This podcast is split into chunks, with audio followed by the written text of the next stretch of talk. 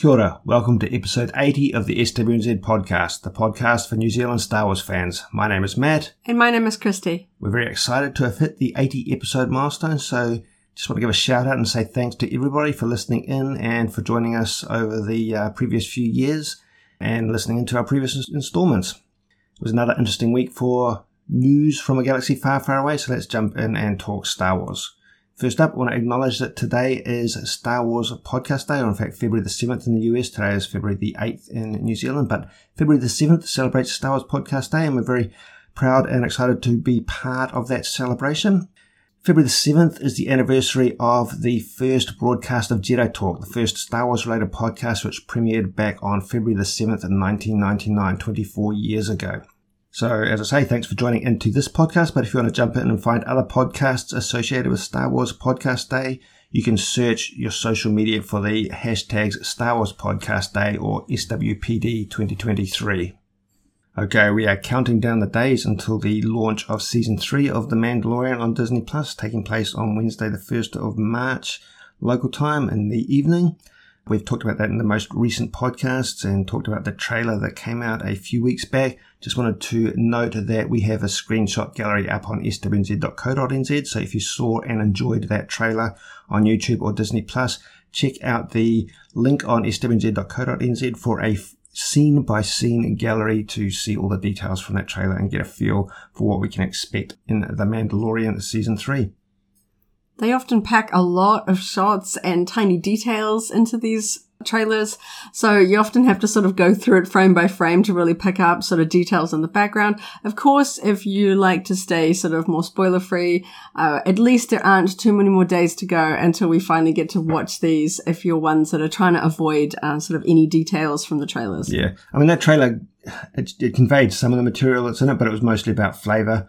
We're seeing a lot of Mandalorians, some colourful Mandalorians, but I don't know that it gives too much away in plot detail. Just people that are involved. So that's mm. the level of spoilers you can expect from that.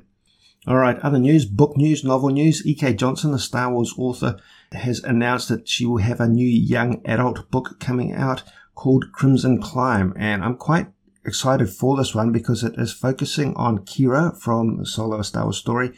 And the presumption based on the sort of era that is conveyed on the cover image is that it's going to describe what happened to Qi'ra and her association with Crimson Dawn between the points within the Solo storyline where she was away, separated from Han Solo. Yeah, so when they were separated at the at the sort of the the dock, and she uh, grabs Han Solo's sort of dice, and then of course later on we see her with Dryden Voss and stuff like that, and there's this really interesting time period that we don't really have too much information on from like books or comics or anything like that. So it'll be really interesting to see how they sort of fill in that time gap for her. Yeah. She's a fascinating character and I'm glad we're getting a little bit more uh, backstory and stories involving her. We've got some ones further on with her sort of involvement in Crimson Dawn when she's, you know, has, has taken over more authority there in the comics and mm-hmm, things like mm-hmm. that. But I want to see her sort of her, her initial involvement there. Yeah, this is a very specific time frame, a very specific time window. Uh, and th- once this is filled out in terms of her narrative, I think we'll have a pretty complete picture. Uh, and I'm excited for that. I, I, still very much like and celebrate Solo: A Star Wars Story as a, as a movie, as a standalone movie. I think it's it's quite rewatchable, and yeah, it's one of my faves. In our podcast last week, we talked about all the upcoming Star Wars material that we can expect over the rest of this year and beyond. Just after our podcast, some really interesting news came out about Volume 2 of Star Wars Visions, the animated series, which will be premiering on May the 4th on Disney+. Plus. So that release date was new information, but we also have titles and the studio names from each of the different countries that we knew the episodes of Visions Volume 2 would be coming from. So I'll just quickly run through those. There will be an episode entitled Sith from El Guiri in Spain, Screech's Reach from Cartoon Saloon in Ireland, In the Stars from Punk Robot in Chile, I Am Your Mother from Aardman Studios in the United Kingdom, Journey to the Dark Head from Studio Mir or Studio Mir in South Korea, The Spy Dancer from Studio La Cachette in France, The Bandits of Golak from 88 Pictures in India, The Pit from D'ART Shtajio and Lucasfilm, a, com- a combined effort from Japan and the USA, and Aau's song from Triggerfish in South Africa. Quite a wide range of different countries and presumably styles there. Personally, I'm not familiar with the sort of style of animation we might be able to expect from from some of those regions. So I think that's going to be a fascinating way to sort of experience Star Wars from different points of view. I think, like like we mentioned in the previous podcast, that this will be a great sort of a way for these uh, lesser known studios to sort of showcase their work on a larger platform like Disney Plus, with you know sort of the Disney sort of collab here. The only one that I immediately recognize is Aardman Yep. from the UK. They are of course known for Wallace and Gromit and a number of their sort of original stop motion. So I'm curious to see if we will get a similar style from them. I presume so. Yeah, Yeah, because gotta they, they have a very gonna- distinctive look to That- a lot that's of the their. Mm. whole. That's the whole point of I think visions is to to represent your you know, make it recognizable where it's coming from. Yeah. Of course, these titles don't really give us too No. much information. I think they're intriguing. But of course, as we saw in the first season of Visions, it was really sort of, there was no way to sort of anticipate what kind of stories. The first one's called Sith. That's so it. I That's think the that's the most one where yeah. yeah, there's got a little bit of a clear sort of Everything else is direction there. Completely ambiguous. Yeah, so it'll be really exciting and not as long to wait as I thought. I thought this could be, you know, towards the end of the year, so it was, you know, almost a year away, but May the 4th is actually a lot more closer than I was anticipating Well, yeah, for this. I nice think they solid date on they must have gotten like to work on this pretty quickly after the first visions, Yeah. really. You know, I know these are shorter in duration, but these are also smaller companies. Well, each studio only has to do one episode, so Yeah. no one's producing material back to back.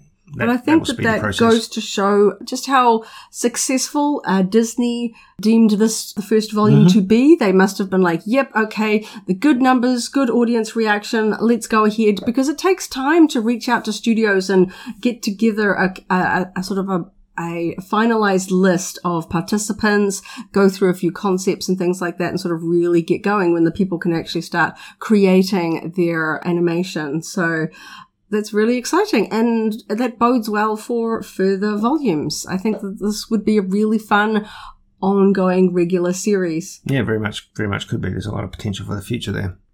We saw limited merchandise from Volume 1 of Star Wars Visions, just from a couple of the specific episodes, particularly Ronin and the twins. Be interesting to see which one of these we might get material from.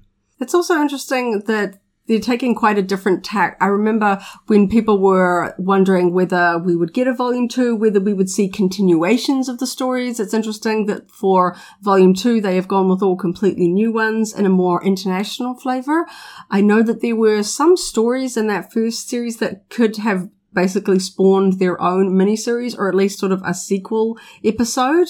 Maybe we will see that down the line. Maybe Could be a spin off, could be something par- in parallel to the Star Yes, Wars well- Volumes Visions channel per se. like you said, Ronin got some uh, sort of some statues. We saw some Funko Pop vinyls, a book, and a comic. I think that one was sort of arguably the fan favorite from that one. It'll be really interesting to see which one sort of arises to be the fan favorite from Volume Two, and if we will see any sort of flow on merchandise from that. So let us know what your favourite episode from Volume 1 of Star Wars Visions was, and if you recognise any of the studios from Volume 2, which ones are you particularly looking forward to yourself.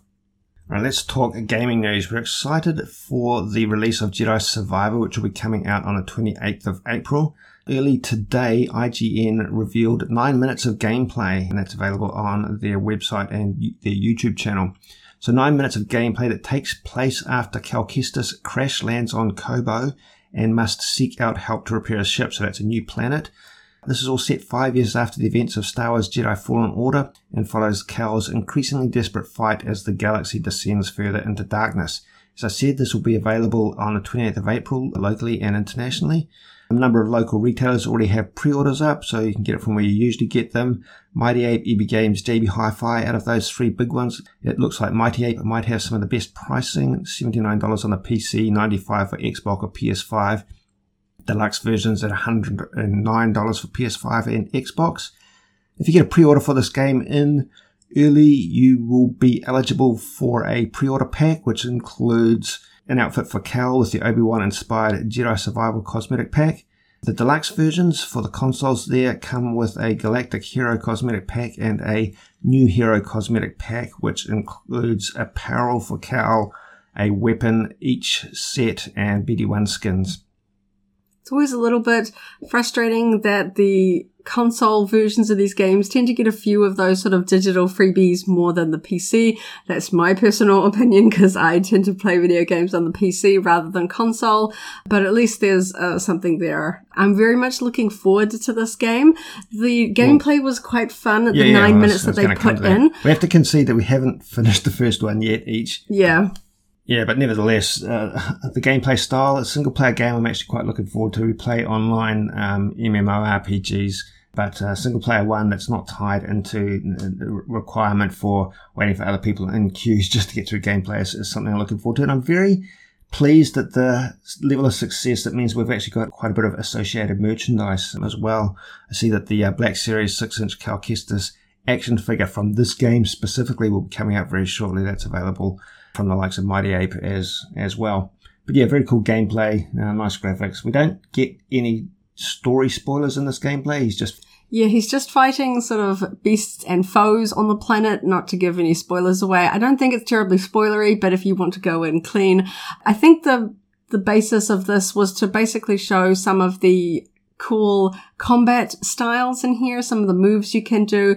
Uh, obviously, there is the force, um, so you get some sort of cool sort of force augmented moves that you necessarily wouldn't get from a sort of a blaster wielding character, and some cool lightsaber moves. Obviously, we're going to ha- have some cool sort of really uh, neat fights when you get to the bigger, badder boss fights yeah. in this game. We get sort of the low level sort of mob trash, trash mobs, yeah. uh, trash mobs to sort of fight through, but it's very it, it really shows that there's a weird amount of running in this thing. It just sort of, there's sections where he's just running around the map. It really does feel like somebody sat down and pressed record and just sort of um, ran around the, the map for a little while and fought a few things and bits and pieces like that.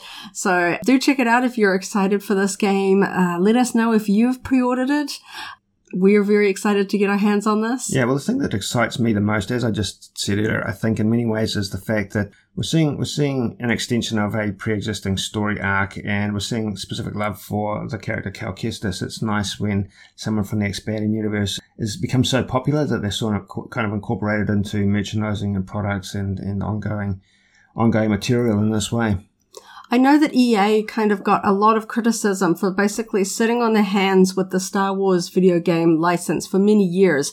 And this kind of throws me back all the way back to the Kyle Katarn sort of Jedi Order series, uh, sorry, the Jedi Knight series way back when, where we sort of had this series of games that would sort of follow a main character. And I just, I hope that this turns into a regular series or at least heralds a bit of a new era in Star Wars video games. You know, everyone's always sort of crying out for Battlefront, but you know, I do enjoy the ones where you can just sit down and play by yourself, play through a Star Wars story without having that kind of hurdle or the learning curve of fighting up against people that are better skilled at video games or just want to uh, sort of annoy other players by killing them over and over. The single player ones where you just sit down and you have fun in the Star Wars world, I think is, is very approachable can be a lot more immersive. I yes. think you can just totally get in the zone if you're doing it by yourself. Yeah. Uh, also, on the topic of Star Wars games, the mobile app game Galaxy of Heroes, there's some new news associated with that. Why don't you hit us with those details? Yeah, well, this is a really long running app game. It's been running since December 2015. I have been playing it since then, and they're pretty good about adding regular content to it. But this most recent update, the sort of the road ahead update, they have dropped a lot of exciting news for a lot of people. Uh, first off, we have the sort of the kit reveal for the Tusken Chieftain as seen in the Book of Boba Fett. There are already a few assorted Tusken characters in the game, but they don't really have a full cohesion you generally have to have a good five or six sort of characters to build out a good team. So the Tusken Chieftain is going to be a really good addition. And then we also saw revealed is the Tusken Warrior, also from the Book of Boba Fett. And these characters will work very well with the Boba Fett Scion of Jango character, if you're lucky enough to have that one unlocked already. We also got the confirmation of an upcoming Krayt Dragon raid, as we see in season two of The Mandalorian. People uh, wondered about whether this would be a potential because as we see in the series, it takes a whole band of people coming together to fight it. Uh, the raids in this game are done through guild events. So it takes a whole guild of up to 50 people to take down the bosses in the guild raids. So this is very exciting. You got to work together with your team in phases with different mechanics to take down the, the big bad. We've had some really cool ones in the past. We had the Return of the Jedi Rancor was one of the very original uh, sort of raids for guilds. So I'm very, very excited about this. Of course, it's going to be very hard. Each subsequent raid has sort of really upped the ante in difficulty, especially since we have a vast array of uh, Galactic Legend characters in the game now. So I, I get the feeling it's going to be sort of uh, at that high level. And we also got the tease of a new Heroes Journey Cal Kestis, obviously tying in to the release of the new Jedi Survivor game. They are Galaxy of Heroes pulls in characters and content from every sort of facet. We have ones from comic books. We have uh, Dr. Aphra. We have HK47. We have Darth Malgus. And just if it's, uh, we've got Kyle Katarn and mm-hmm. Mara Jade, characters that don't exist in the current canon. If they're from a video game or a comic book or a book or wherever, they just pull them in. It's just a sort of a free for all. So it's really fun to see video game characters. Like I love seeing there's quite an array of characters from the Knights of the Old Republic and SWTOR, Star Wars The Old Republic, uh, video games in there. So it's fun to see them getting ready to jump in with Cal Kestis. And they are also adding in Junda and Merrin were the two other names from the uh, Jedi Order video game series uh, that will also be added into this game. So I know some people are very excited about Merrin and there was mention of BD1 in there as well. Okay. We don't know whether he will be sort of with Cal Companion, on his shoulder yeah. um, or whether he will be a tiny little separate character. Uh, I guess we'll have to wait and see see, but that is like a fabulous uh, one there. A, a Cal Kestis, I'm guessing he will be very similar to the way that we get Starkiller in the game, but they haven't said exactly how we will earn him yet. Um, but he will not be a galactic legend. He won't be quite as hard to get as though that tier of character. So we've talked about Galaxy of Heroes in previous podcasts, specifically because it has been has been going for quite some time now, a number of years as you mentioned. Um, why don't you just comment again, just to let people know if they haven't played this game? Is it still the sort of game you can get into, even this deep into the, the story progression? Yes, well, because it's been going for, I think we're coming up on just over, what is that, seven years? Yeah. And we passed the seven year sort of anniversary that's in December. Of, that's part of what makes it worth talking about, of course. Yeah. So there is a well known sort of content creator, Arnold T101 on YouTube. He creates content for this game. He's very entertaining and he, he started a sort of a brand new account to show how viable it is to jump into this game as a brand new player at this point in the game. And I have to say, they have made it very easy to basically catch up, um, to sort yep. of jump into the game at day one, brand new player, pick up the game. The game is completely, completely free to play if you choose to. There are no ads in the game. It is supported purely by purchases in the game, but I myself have played completely free to play since day one. Surely you you will get slower, but nothing is paywalled behind. Mm-hmm. It might, I'm still working my way on, you know, the likes of Darth Malgus and some of those high tier Galactic Legend characters, but I can still unlock them in the game. I just won't get them day one, uh, next to the people that will pay, pay money to do so. So I appreciate that. I like that there isn't anything that you can only get by paying money.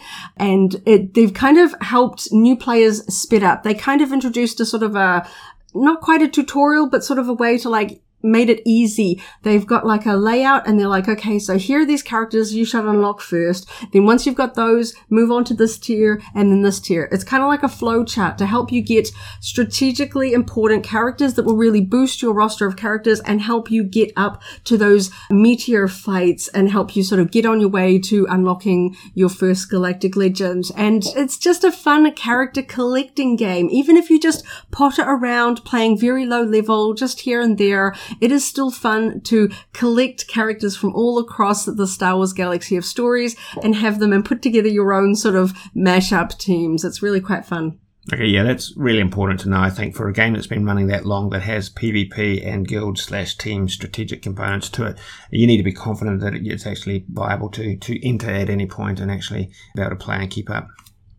When you get to the end game and very high level, the top tier guilds are very, very competitive. Yeah, sure, sure. It is known that there are some people out there that have spent, you know, five, six figures on this game. Um, it is very, very easy to spend hundreds of dollars very, very quickly, but you don't have to spend an absolute dime on this thing. You don't even need to watch an ad. You can just collect the characters and make pretty good progress in the game at your own pace. And I just, I really appreciate that. I play a few other games that do really sort of put things behind paywalls and that's always a little bit disappointing. But you know, app developers need, need to make an income to support these games. And I just, it's a really fun game. It's gone through sort of, you know, hurdles over the past. There's always been, you know, every now and again, there's just sort of, you know, a move that the developers made that maybe fans aren't the fondest of. Um, you know, some people dislike some of the new gear additions to the game, but when it comes down to it, we're just a bunch of Star Wars nerds collecting Star Wars characters and putting random battles together. You, you can actually put together a team of five different Han Solos because there's, there's young Han Solo from Solo. There's a New Hope Solo. There's, you know, there's old Han Solo, there's hot Han Solo, there's like, you know, you can put together, you can have, you can have Anakin and Lord Vader and Darth Vader all together on the same team. It's just kind of funny, you know, and you can just muck around and have fun with it. And I really enjoy it. Right, we're going to run through some local store reports and then move on to talk about last week's episode of the Bad Batch, episode 6 Tribe, as we do on a regular basis when there is material of this sort streaming on Disney Plus. But first up, things that have been seen on store shelves around New Zealand. We are very excited that over the past week, the Series 2 of the Jazwares Micro Galaxy Squadron has shown up locally, or at least part of the expected wave. In particular, we've got the light armor class uh, range, which are priced at $30 at the warehouse branches of the warehouse. This includes Yoda's Jedi Starfighter, which is vehicle number 0032, Battle Damage TIE Fighter 0033, Hera Syndulla's A-Wing, which is a rare variant, 15,000 of those available globally, that is number 0035, and Sabine Wren's TIE Fighter, which is the Chase rarity, uh, one of 5,000 available locally, and that is 0036. In the Starfighter class, slightly larger than the light armor class, priced at $35 at the warehouse, Bo Katan's Gauntlet Fighter 0037, Luke Skywalker's Snowspeeder 0038, an AAT Battle Tank 0039, Antoc Merrick's X-Wing, which is the chase variant 0040, and Ahsoka Tano's Jedi Starfighter, which is the rare 0041. We don't have any of the blind box mystery vehicles locally yet from Series 2, but we do seem to have restocked Series 1, which is a little bit curious. We don't have any of the larger vehicles either, which is a shame because I'm particularly looking forward to the Marauder from the Bad Batch from that line. So hopefully we do see those. We do see those locally. Yeah, I'm I'm a little bit pessimistic on this because we didn't get the Razor Crest mm. locally in New Zealand, and I feel like perhaps that's a little bit of a foreboding here that some of the larger vehicles, uh, the the likes of the warehouse and that, are just not bringing them in or that's a decision made at the distribution level, whether they're just sort of not bringing them in or making them available for the local stockists to put on store shelves. I really hope that this isn't an ongoing issue because this is such a fabulous line and I'm really... Well, the larger vehicles included as well as the um, Marauder shuttle are the um, Republic gunships. Yeah. And the um, uh, Jango Fett's version of Slave One.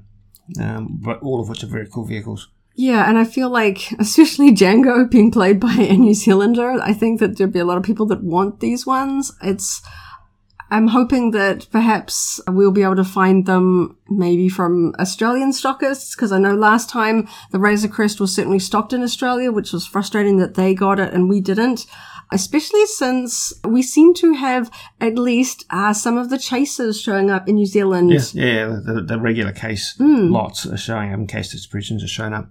Hey, but um, so we're missing out on some things. But one thing that blew everybody's minds this this past week was that in the Micro Galaxy Squadron, showing up at branches of the warehouse in Toy World locally, was the Boonta Eve Battle Pack, a pack that included two Episode 1 Phantom Menace pod racers, uh, Sebulba's pod racer and Anakin Skywalker's pod racer.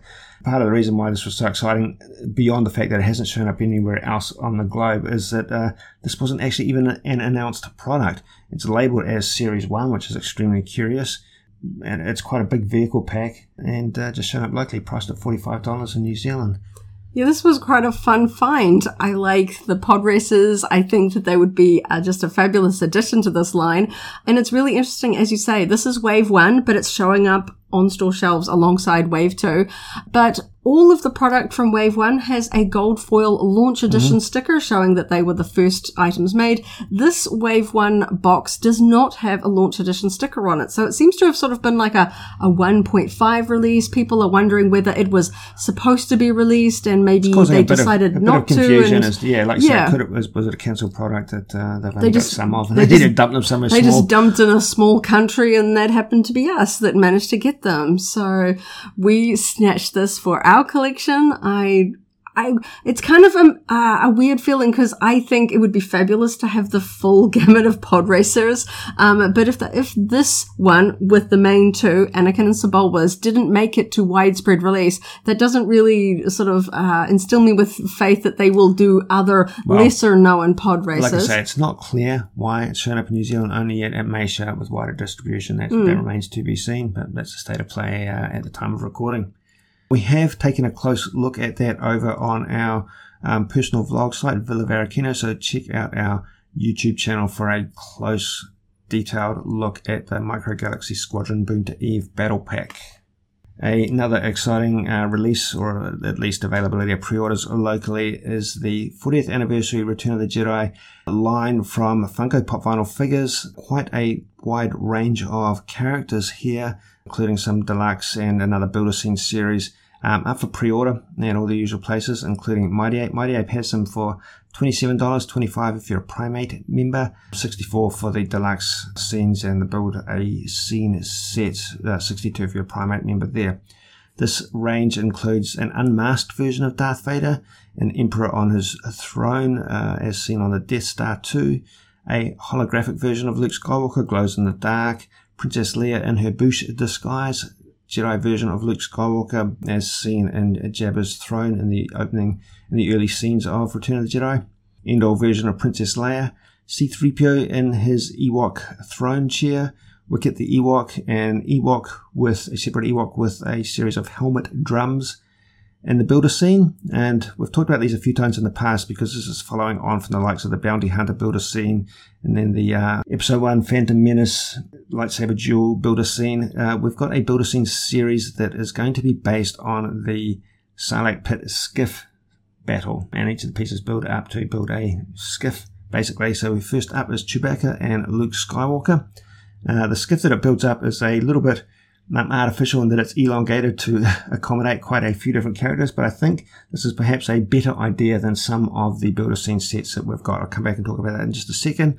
Also, in the standard pop vinyl figures, Max Rebo in his musical organ. I'm very keen on that one specifically. And deluxe movie moments scenes of Luke versus Darth Vader and Jabba the Hutt with Salacious Crumb.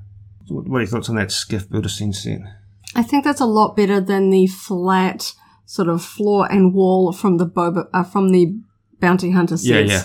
It might not necessarily justify the higher cost for these sort of uh, deluxe yeah, it's more, more, than twice, more than twice the regular price. Yeah. And we've talked about that many times in the past in relation to the other builder scenes, but yeah, this one's a bit cooler. Yeah. Certainly, if you bide your time, I thought um, it was interesting with the Bounty Hunter set. They launched the range with Boba Fett, arguably being the most popular, or at least the most the most well known out of those characters. Um, and it wasn't too long before we started to see him come down in price and ended up being on basically clearance. So I was like, okay, if Boba Fett lasts on store shelves because people are not paying full price for him and gets down to that sort of price point, we can only assume that the others will follow suit. And yes, we have seen all of yeah. them with, and we're just starting to see the very final character from that lineup, which was Darth Vader. He is finally starting to hit that lower price point as well. So if you really wanted that Bounty Hunter lineup, but balked a bit at the price, they did all eventually come down to about half price, putting them much closer to what I think is an appropriate price point. Most of them you could generally get for somewhere between 29 to $35, which is not too much more than a standard uh, pop vinyl price because you've got some extra sort of scenery because It's kind of funny. All Funko Pops are generally priced the same, but Star Wars ones have always come with a base. And uh, in years past, most of the other lines don't come with bases or even a bobblehead. They don't even have the wire in their head. They are just figures. The Star Wars ones have always been slightly different, but they're priced exactly the same.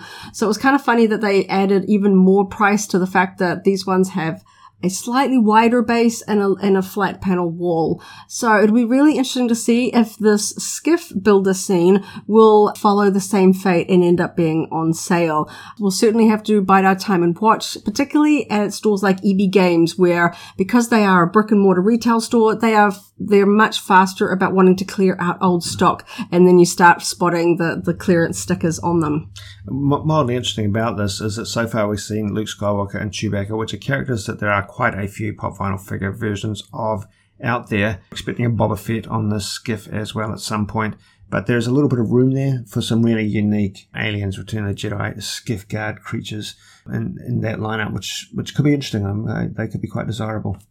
It's certainly an interesting idea and a little bit more different than some of the other scenes that we've seen. I think my favorite of the ones that connect together mm-hmm. is the Duel of the Fates yeah. from Phantom well, Menace. That's nice. That's that tight. One it's made, only three characters. Yeah, and it made a lot of sense because there is sort of a, a set component around them that sort of it, more justifies the higher price point and that looks really good all connected together. So it'll be really neat to see how this looks. Let us know in the comments whether you think that you'll be diving in and starting to collect up this uh, builder scene set. So all of those uh, Return of the Jedi 40th anniversary Star Wars Pop Vinyl characters and sets are available for pre-order locally from wherever you get your Funko products. Let's jump in and talk about episode 6 of The Bad Batch, which screened last week, entitled Tribe. We will be delving into spoilers here, presuming that everyone's had time to watch it over the previous week. Um, just also a reminder, we're recording this episode on February the 8th, New Zealand time. Tonight's episode of The Bad Batch is a double episode. We'll include the clone conspiracy and in that secondary episode called Truth and Consequences. Looking forward to that. And we will talk about those in next week's podcast. But first up, episode 6 of the Bad Batch Tribe. The Bad Batch meets the Vanguard Axis briefly for a job in a sort of uh, space station setting. Omega ends up helping Gungi, a Wookiee Jedi youngling, escape from his captors on the space station. They intend to return him to his home world, but when they venture to Kashyyyk, they find it being ravaged by a group of Trandoshan mercenaries working for the Empire. Bad Batch have to win a local tribe's trust and these the Bad clones join the Wookiees and the indigenous wildlife in the fight against the Imperial opponents. The aggressors are eventually defeated, and Gungi is reunited with his people. I personally loved this episode. It had it felt very much it involved known characters, known settings, and it felt very much like, even though it was just a single one-off episode, it felt very much like the sort of content that just had this really positive Star Wars vibe to it.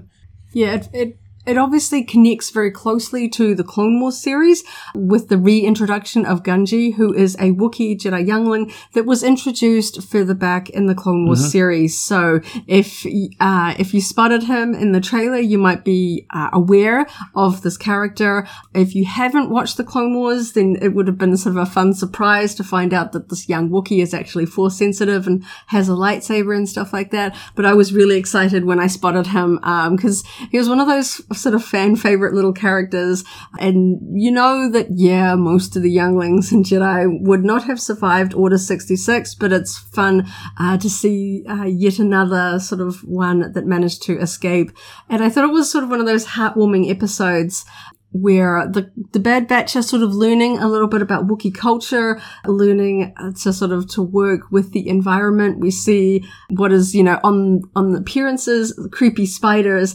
Um, but Gungi tells them, no, no, if you're not a threat, they'll leave you alone. And they actually kind of utilize the spiders in their fight, which I thought was neat. And we see some, some really sweet moments of Omega sort of bonding with another young person out in the galaxy. She is very trusting and she immediately sees that he is being sort of tortured or Yeah, she's not- captive she and immediately wants to rescue him. Stop at nothing to help him and return Yeah. him to Kashyyyk. She doesn't know anything about him, but she sees somebody in, in, in pain and immediately wants to help. And I, that to me speaks to, um, that she sort of automatically sort of bonds with people and she's so trusting. And I just really like that in a character, especially when we're dealing with a post, Order 66 Empire world where there's a lot of harshness and a lot of just sort of grim uh, oppression and stuff like that. I really appreciate that Omega is just the sort of beacon of light and positivity.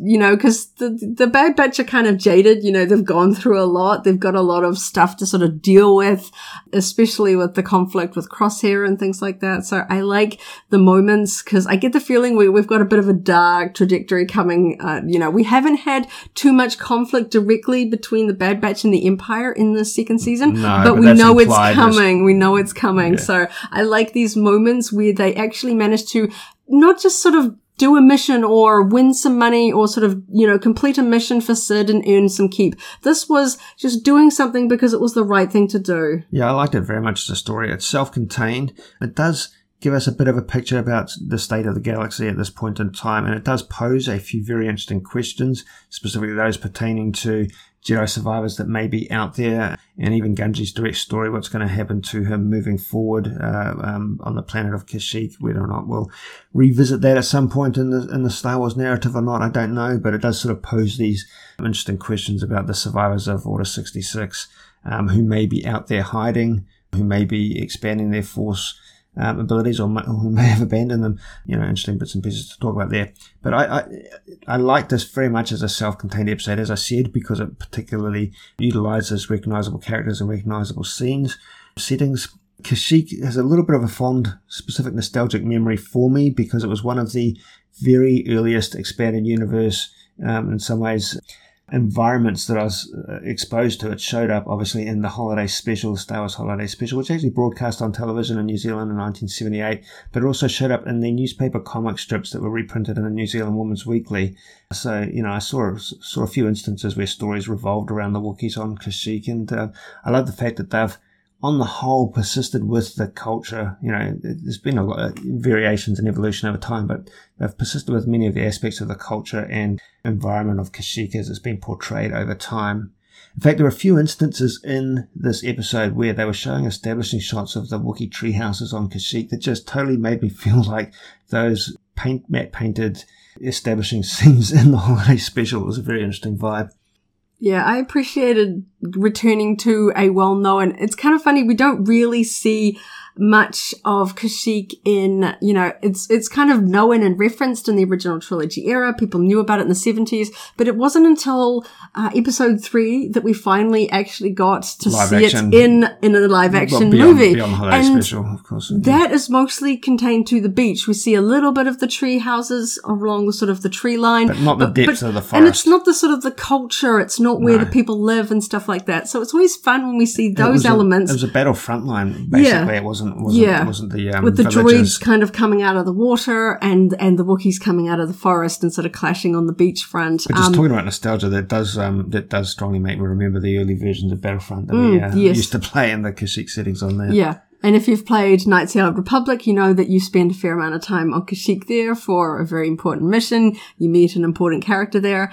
So it's always fun when they bring back these sort of classic ones. Cause I know in a lot of animation, they're like, here's a random new place. Here's this place over here that you've never heard of. And it's sort of like you're scrambling to try and remember all of these places. So sometimes it's fun to just to go place that is very well known and is familiar to most fans watching it. And it's always neat seeing you know, just sort of Wookiee culture. We see some, you know, people that aren't perhaps, you know, the, the Wookiee warriors. We see sort of an elder tribeswoman and obviously Gungi being a young one. They make reference to the fact that, you know, he's a Jedi. He won't be safe anywhere. So we may as well take him home because that's the best chance of survival he's got. And then later on in the episode, when they're sort of reflecting on Gungi and Omega, that the galaxy is not a great place for young people. They basically call them children and basically saying that it's just a hard place, um, which feels a little bit foreboding for Omega, especially because we- she's proving that she's capable. She wants to sort of, you know, be an equal beside the Bad Batch, but she didn't go through the same training. You know, she's not the same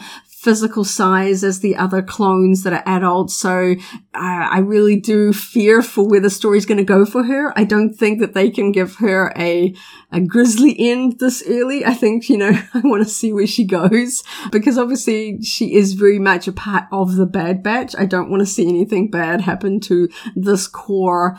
And I think it's really interesting seeing the Clone Wars, uh, sort of post era, um, the beginning of the empire, slightly through, I know it's kind of told from the Bad Batch's perspective, but we get a slightly different lens on the galaxy through Omega's eyes, um, the way that she sees things, the way that she always wants to help people, and I'm a little bit anxious, but also very excited to see where they take her character arc. I'm very invested in her, and I hope we see more merchandise for the for the Bad Batch, like we were talking about yeah, earlier with yeah. the Micro Galaxy Squadron. I want that Marauder ship. I have the full Bad Batch lineup in, you know, Funko. I have them in my uh, Galaxy of Heroes video game. I want more of them surrounding yeah, my life. Well, uh, we'll, we'll give it a little bit of time to see if the Marauder shuttle shows up locally, but otherwise we'll have to chase that online because it does the minifigs that it comes with are in fact Wrecker and Omega. Of course, we've got a soft spot for Omega because she is voiced by a very well known Kiwi actress, uh, Michelle Ang. But just to wrap up our thoughts of the of the um the episode, I appreciate sort of throwing in the Trandoshans mm-hmm. because mm-hmm. they are the sort of the long standing sort of arch nemesis for Wookiees. Yeah. There's obviously a long running sort of they both oh. sort of see it as as almost like some uh, sort of calling to sort of you know they both have a very sort of combat driven uh, culture. Uh, we know from sort of expanded universe entries here that Trandoshans kind of have a scorekeeper sort of goddess and they earn points by sort of having kills. And so there's a mm, really that sort affects, of that affects your success and role and rewards in the afterlife. Yeah. So they're very driven to seek out worthy opponents, not just killing sort of, you know, low level creatures or something like that. And they see Wookiees as one of the sort of the, the most sort of like, I don't know, worthy to sort of take Game, on because, yeah. because they're sort of evenly matched. And then of course Wookiees have this kind of proud culture. They're fierce fighters. So they sort of, you know, there's all different ways that these uh, keep sort of coming across. And obviously we see in this episode that Trandoshans are working with the help of the Empire. Yeah, yeah. It's interesting that we actually see the Empire here is actually clone troopers. Mm-hmm. We still see them in their episode three era clone, clone, troopers. troopers yeah. And the Trandoshans are driving, um, I was going to mention battle droid tanks. tanks. Yeah, because I, I always like seeing, and this is part of the appeal for product lines, vehicle lines like the old Action Fleet, and hopefully moving forward the uh, Micro Galaxy Squadron. I always like seeing expanded variants of known vehicles. So it was quite cool seeing these AAT tanks with additional decker and they had flamethrower um, weaponry instead of projectile or missile based weaponry. Um, yeah, we saw them using sort of fire based weapons to basically clear jungle um, to sort of make their way. And it was interesting seeing like the Empire sort of cog logo on the side yeah. of what we think is sort of you know separatist and battle droid aligned vehicles. So it was quite quite interesting seeing and, uh, those. They were decorated and equipped up for jungle Train, which was all quite a cool version, quite a cool version for them. And we saw, I always appreciated when there's, just coming from me as an animal lover, I appreciate it when there are moments in Star Wars where they're like, let's not just outright kill the animals, let's learn to live with them. So instead of like killing the spiders that, that seem aggressive, uh, the Bad Batch work with them. Um, yeah, and we certainly of, see Gungi working with them to which, sort of over, overcome a foe. And we see the Wookiees riding sort of these big creatures mm-hmm. around, which I thought was really fun. We don't actually end up just sort of with a lot of animals dying in this episode, particularly with a young character in here. I appreciated that they didn't go too dark there and just sort of end up you know, killing no, that's lot. what I mean. The overall vibe was very positive and had had a good positive Star Wars feel to it. Um, just just in terms of wrapping out details, I did also find the opening scenes, even though they're a bit cryptic and ambiguous as to how they might tie into anything else, if at all. Vanguard Axis, I think, I believe, was the name of the um, smuggling cartel that they were they were meeting with and um, basically delivering fake identity um, blockchain codes. Essentially, uh, there was just a an opening setting that didn't necessarily need to tie anything, but it did like the design of that space station and, and the droids that they had to come up against. I thought that was just a, a cool variant before we moved into the full Kashyyyk setting. So we're very much excited for tonight's episodes, a double episode coming up. That will mark the, the halfway point in this season, actually. We had, I guess these episodes that are coming up will tie into the opening episodes because we haven't had a lot of that primary story arc so far and that will build up to a another pair of double episodes at the conclusion of the season later. And we are expecting, just on the way things are panning out on the calendar, for that to overlap with the first early episodes of season three of The Mandalorian, which will be a very interesting time and will make for some quite long podcasts as we have to talk about both the episodes that have just screened of The Mandalorian and The Bad Batch. But yeah, what a time to be alive when well, there's almost too much Star Wars to watch in one evening. Yeah, um, it'll right. be really fun. Yeah, because and straight after uh, the sort of wrap up of uh, Mando season three, we'll be moving into um, Star Wars Visions as well. That coincides with a couple of months after the start of Mando, so those will be very closely aligned. Presumably, they're going to dump all of Visions Volume Two in one hit, as they did with Volume Volume 1. They're usually yes. short episodes. We did actually watch through all of them in one hit, we'll probably do the same in Volume yeah. 2 again. But we've got a lot to talk about in future podcasts because of all this fantastic material. And before too long, we'll start to be hearing release dates for Skeleton Crew and, and Ahsoka down the line, of course, and the Acolyte, of course. Yeah, so if you enjoy jumping online to talk with other fans about the most recent episode of whatever Star Wars show uh, screens on Disney Plus, we like to jump online and play some Star Wars video games and just sort of chat about the episode that we just watched. So we'll be doing that again after the double episode of The Bad Batch, we'll be streaming on our personal Villa Varricchino Twitch stream, and we'll have that video archived on our Villa Varricchino YouTube channel if you just want to catch up and see what our thoughts were and just sort of, you know, uh, I really appreciate sort of talking through, like we do on the podcast, um, the bits and pieces that we liked and different plot points. But there's something about doing it fresh just yeah, after you've yeah. watched it while it's all in your mind and you're just like, wow, uh, you know, that was interesting. Wonder what this is going to do. And just sort of talk about the highlights and, and things that you really enjoyed. So I really appreciate you know opportunity to sort of talk about that and it's really fun having having some of you other guys jump into the chat and share your favorite bits uh, it really does sort of bounce ideas yeah, around yeah. and just enjoy that, it. When everything that's fresh, it's always it's always enjoyable to reflect and discuss and share the, the aspects of it that you particularly like personally. Because I know a lot of people want to jump online and start talking about episodes with other fans on, on places like Facebook groups, but we, we've got to be fair to other people, and, and you know not everyone can stay up and watch them the day oh, that they come out. It's not so even we, screens at a convenient time for everybody around yeah. the globe. Of course, we're, we're pretty lucky in New Zealand that at the moment Disney Plus material is coming out at about 9 p.m. in the evening, not yeah. a bad time. And uh, depending on the time zones and daylight savings, it's sometimes as early as 7 a.m. We're pretty pretty fortunate in that regard. So the live streaming is our way of being able to jump online and talk with fans about what we've just watched, but in a way that's not going to put spoilers in front of other people's faces. I know in social media feeds, there's, you know, so many stories of somebody just scrolling to, to get the sort of daily updates from friends and then somebody just posts a, a blatant spoiler that just sort of ruins the experience. So this is our way of making sure that it doesn't pop up in somebody's social media feed.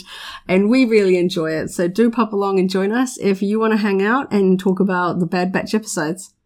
Yep, so that's on our personal Villa Varricchino Twitch channel and then YouTube channel thereafter, links down below. Well, that's about it for today's installment. I guess we're done doing talking. If you have any thoughts on the topics we discussed today, we're definitely keen to hear them. Leave a comment on the YouTube page or our website page for this podcast. Thank you for tuning in. We appreciate you taking your time to listen to us share our passion for Star Wars. Stay tuned to our website, swnz.co.nz, for Star Wars news for New Zealanders and another podcast episode next week and every Tuesday. Don't forget you can jump on over to either our Facebook group or the SWNZ message boards to discuss all the latest Star Wars news with other Kiwi fans. Kia ora, kia noho, haumaru. Thank you for listening and stay safe. Turo Hawaii, may the force be with you.